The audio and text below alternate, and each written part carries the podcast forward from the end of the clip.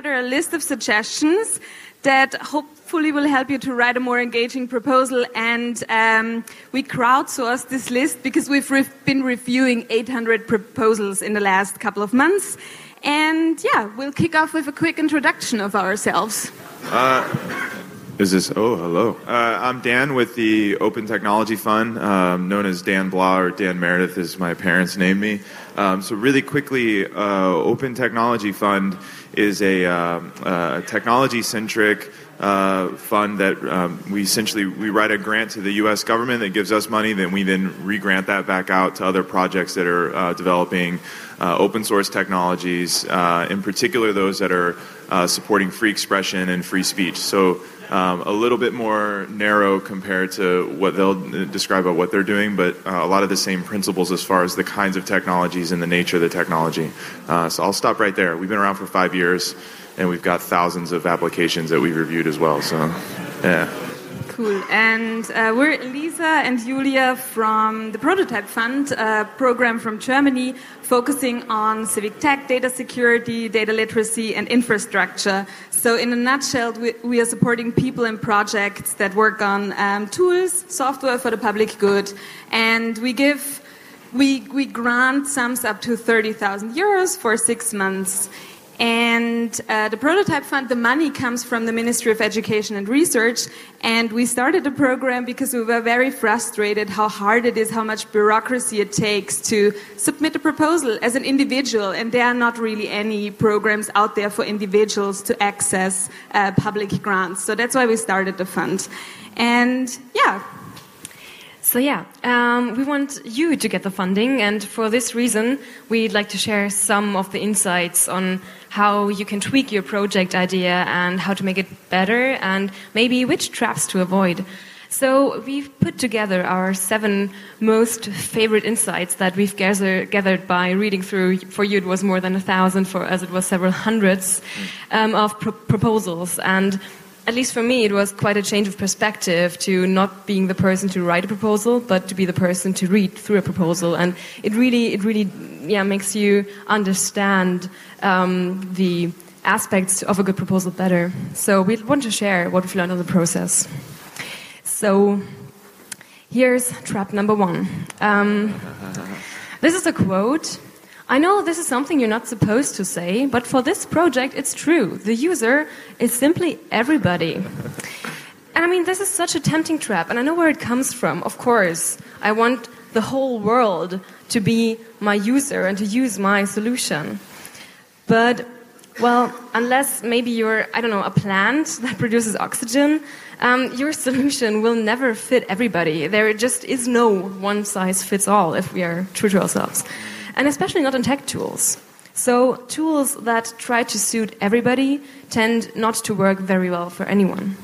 So, here's our first bit of advice know the user and put some effort into getting to know them and what exactly they need, and the answer might actually surprise you.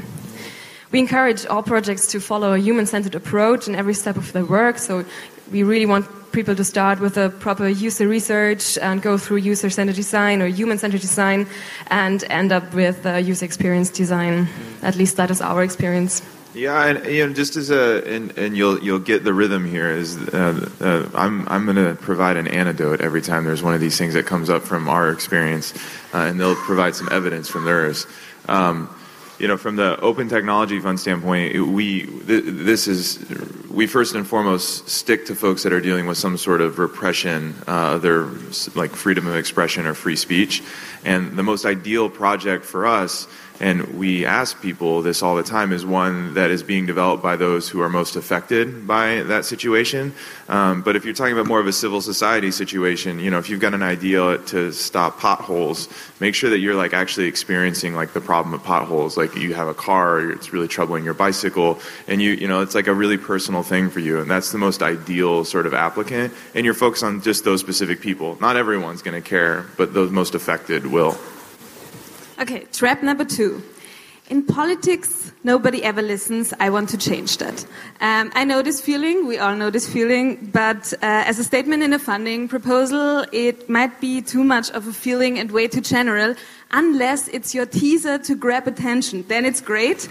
But uh, we've experienced that in a lot of uh, proposals, people make assumptions and then never like conclude or like tell us how they came to this assumption. So we all know like most ideas start out as gut feelings, but it helps to give some evidence to prove your point, and it also helps you to check your point, right? If you cannot like back it up with premises, um, it's probably not as true as you, you might have thought. Um, and it's really not a rare case. We have like assumptions like similar like this one in probably one out of three proposals. I don't know. Same, same, yeah. Yeah, no, I, was, I mean, it's, it's, it's one of those situations where, especially when you're dealing with technology and mostly technologists, there's a sort of like a, a build it and they will come. It's like, I've got a really great idea. It's great. It's the best. Everyone needs to know about this idea. Can't tell you why, but it's my good idea. And it, you know, it's sort of related to the first one. And, and it, you know, a lot of the proposals, in, in particular the ones that are very strong, uh, again, come up with not necessarily like a large data, even if it's just anecdotal um, as in you know you you know that this is true for a few people this is what it is and you can sort of document that. That goes a long way to strengthening up what it is that you're proposing. Um, and if you're doing something where the people using the technology are other software developers who are then engaging with people and so it's removed from those end users that's fine. Just go and try to demonstrate and show how your code is being used by other developers that are engaging with people and just do a little bit of that and goes a long way yeah, that's a good point. I think we're going to chime in with that several times because it's such a such an important point. So this is a statement. Um, there is no usable email client uh, for Android. Open Sorry, source. Just, I think these slides source. are great, by the way. I haven't seen the edits since you've done. These are, I love all these little quotes. Thanks. yeah, well, they're not from us, so yeah. So this is um, trap number three. I'm just getting it wrong. Um, I understand also where, where this comes from. So when I have an idea, I want to get started immediately and I want to work through with it. And I don't want to do research on what other people have done because, you know, I think I, I have, this is my problem. I know how to solve it, right? Um, so, but it pays off to take some time and put some research into finding out what other people have done so far. And I mean, if you are open source software developers, especially, I don't need to tell you this, but still, this comes up very often. Open source is all about collaboration, about forking, and, and redeployment. So please um, do the research and which similar tools are already out there. And I'm sure your idea is valid, but then tell us what makes your idea special and why it's better or different um, or more focused than the existing solutions that are out there. And if you find that actually and, and honestly it would be enough or maybe even better to contribute to an existing project, then you might consider doing it. Yeah, just you know, for our application process, you're going to see in there. There's a section that says you have to know something about what's complementary or competitive um, to the ecosystem that you're trying to get involved in. Um, this idea that you're a special unicorn, no, sorry. It's probably a good idea, but it's definitely not so wholly unique that no one else has thought about it or that, that someone else hasn't done it. And you strengthen yourself by talking about the ecosystem that's that you're in and how you're complementary or competitive to that and what your your, your value add is. But everyone's standing on the toes of giants here, and, and someone's going to stand on your toes, and you're standing on someone else's. So um, just come into that knowing that that's true will, will strengthen your, your chances often. I will build a platform that will. That's an all time classic. Um, sometimes it seems a bit like software development or the, the aspiration of software development is building platforms. Um, build one and uh, it will magically like make things better. Um, but yeah, that's the trap number four because platforms by themselves do not solve problems, right? They do not magically bring people together. They um, do not magically like bring solutions and problems together. So if you build it, there will not be a guarantee that anyone will come. So a lot of times building the technology, and I think that's true for a lot of projects, building the technology is not the hard part. The hard part is to engage with communities, to figure out like communication strategies, and to um, yeah, not only focus on your tech solution, but like what comes after the tech solution and before it, and like how does it, what's the context, and how does it fit into that context? Yeah, uh, I'm, I'm sorry, I'm just laughing at all of these because I'm guilty of every single one of them so far. I've done and made all these statements at different points in my life making technology. So have um, we. And, and I have a dog that does exactly that same thing. So this is just, I'm loving, uh, I mean, this is, I, we, we're, we're going to obviously emphasize the human centeredness of this over and over and over again. Um, the ubiquity of like, actual platforms that you're building technology on and how accessible they are to everyone can't be overstated. So again, like the novelty of what you think you're doing technologically versus how like the uniqueness of how it's helping people or like engaging people, that's where the real sort of novelty is at least for us as folks who are literally seeing uh, thousands of applications a year for technology they're they're not as as you know unique as you might think. And one of the things I think we're both committed to, just to add a little side of this, is making that much more transparent and accountable, so that you can see what it is that we see in a responsible way. And no offense, realize how where the special things are and where the special things aren't. Yeah, absolutely. So um, this is trap number five, which I like a lot. I built something like Tinder, but for XYZ. Um, and you can replace Tinder with every other tech hype we've had in the past 500 years, I guess. So people have always been saying that, right? Um, but I mean, this, this is a no-brainer. But a mechanism that works in one context doesn't necessarily work in another. And so this is one of our mantras. You, you know all the, the saying that uh, form follows function, right? So our mantra is method follows problem, and it should be that way around and not the other. Um, so I know that sometimes you want to be playful. yeah, there's a gift for the beer. I mean, hey, well, what else can you want? Um, so, um, yeah, I know that sometimes you just want to try, you know, how this works. You want to, to analyze it from a technical way. But um, if you want to develop a helpful tool, okay, this is not a helpful GIF, I guess. this is a great GIF. Yeah, okay. Um, then you should work the other way around. You should analyze the problem first and then find a fitting solution and choose the method accordingly and, and not the other way around. And this is really something that I would like to stress.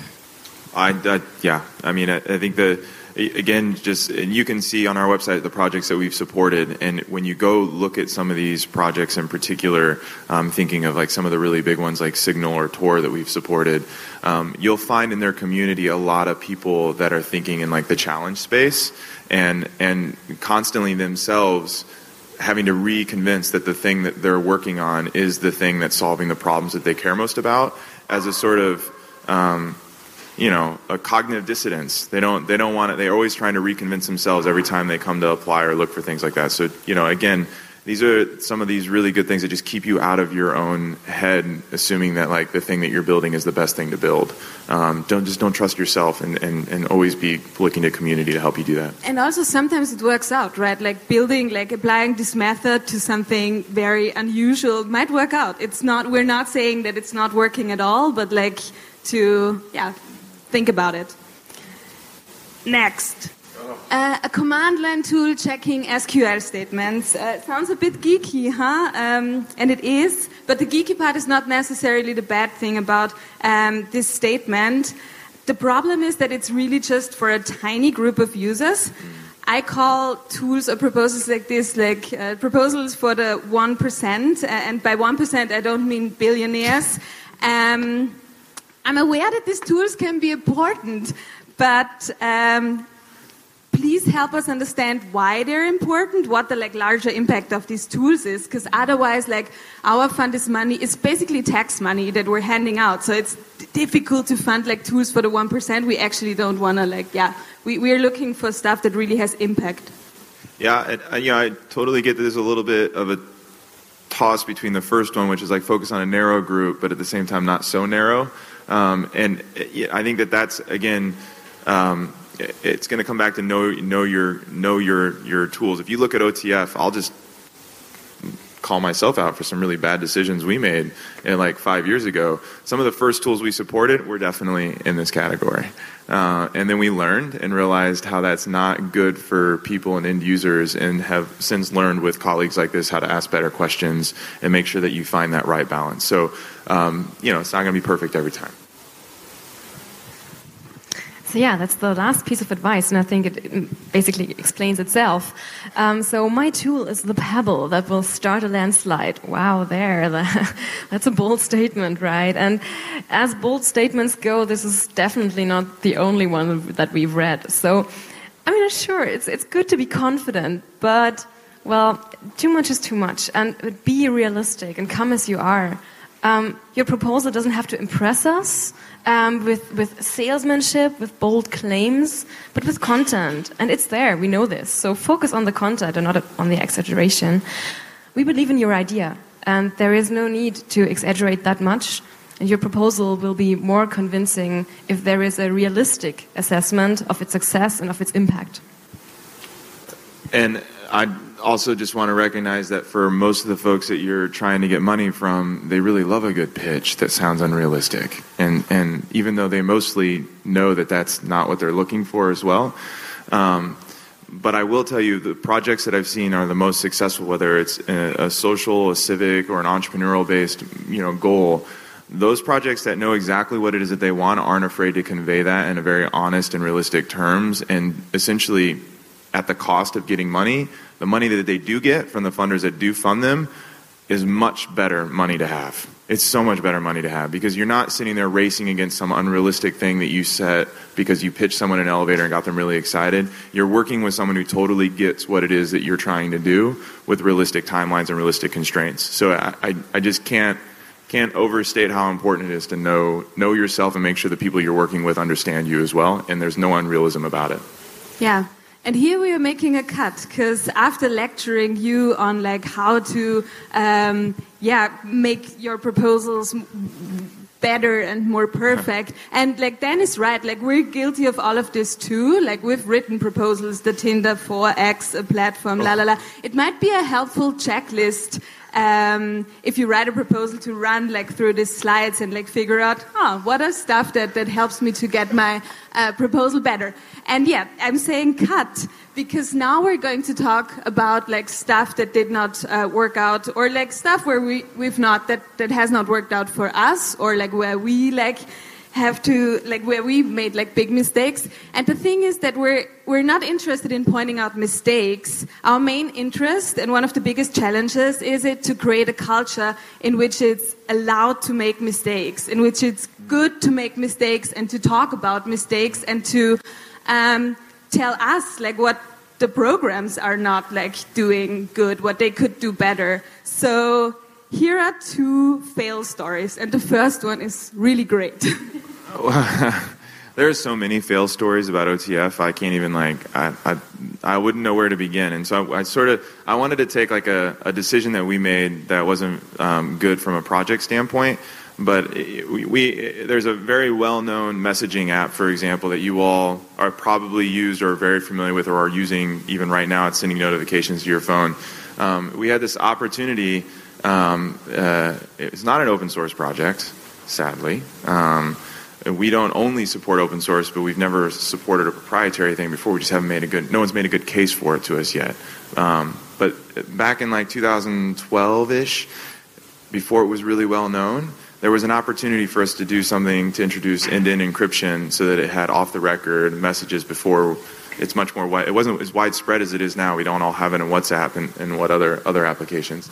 And you know, they they they were like sort of excited about it, but it wasn't really within their remit. And so they said, well, it'll cost a you know a few hundred thousand dollars or a couple hundred thousand dollars, a very small amount of money. And we're like, oh, but man, that's it's a proprietary project. Who's really going to use this application?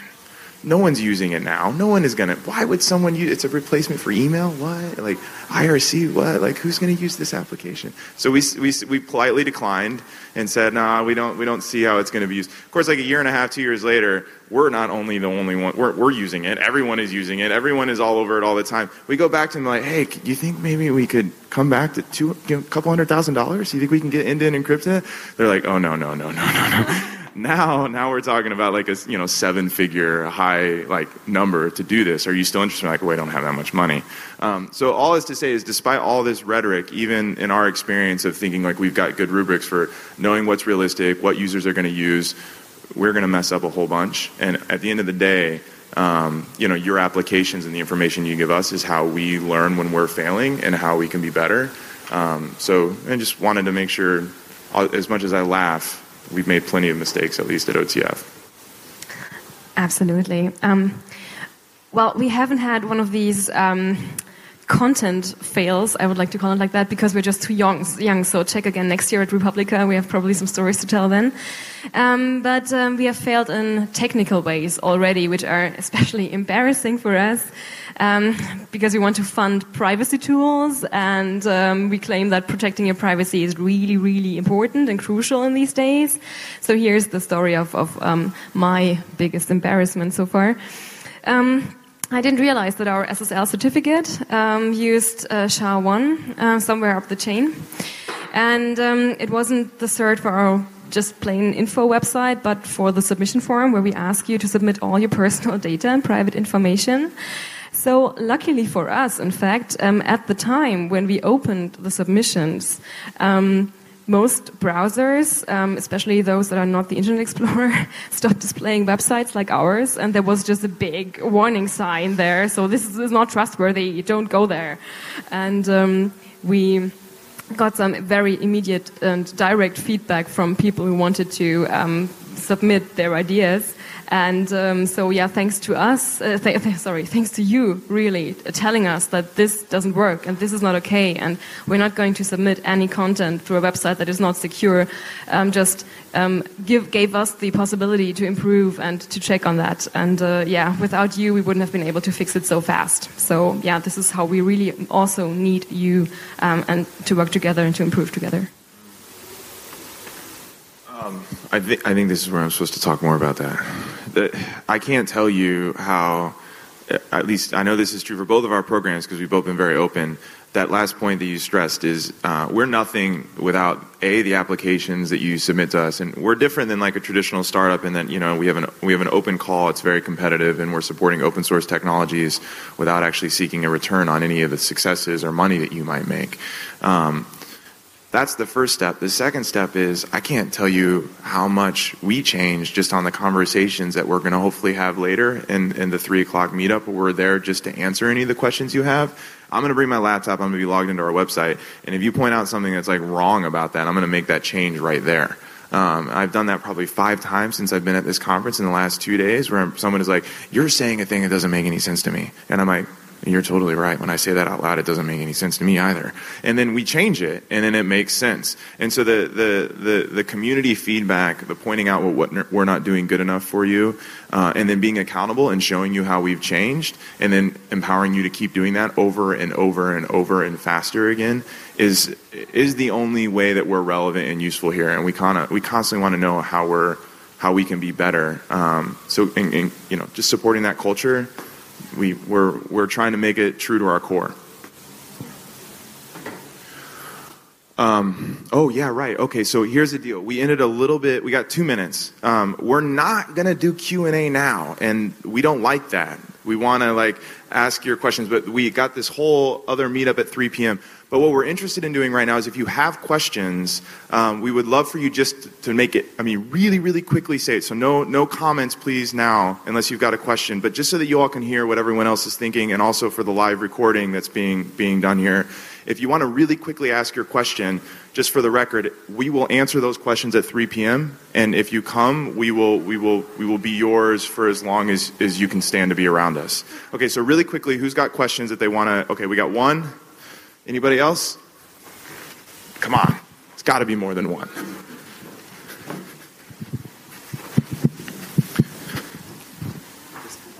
Um, real quickie, do you also uh, support open hardware projects, or is it just software? Not yet. Not yet. Just don't not answer yet. the question. No, not yet. We're like, Other questions? but there's a longer answer to that. So come Yeah. to the meetup. Really, like,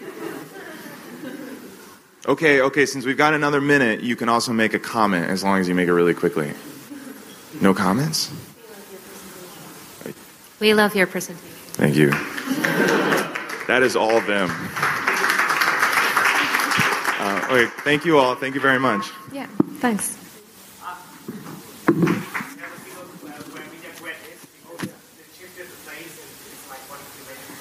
They've shifted the place. Can you tell us where Meetup Red is? I don't know where Meetup Red is. you know where Meetup Red is? Yeah, I think Meetup Red used to be in the relaxed zone, and now it's somewhere close to stage four. Does anybody know?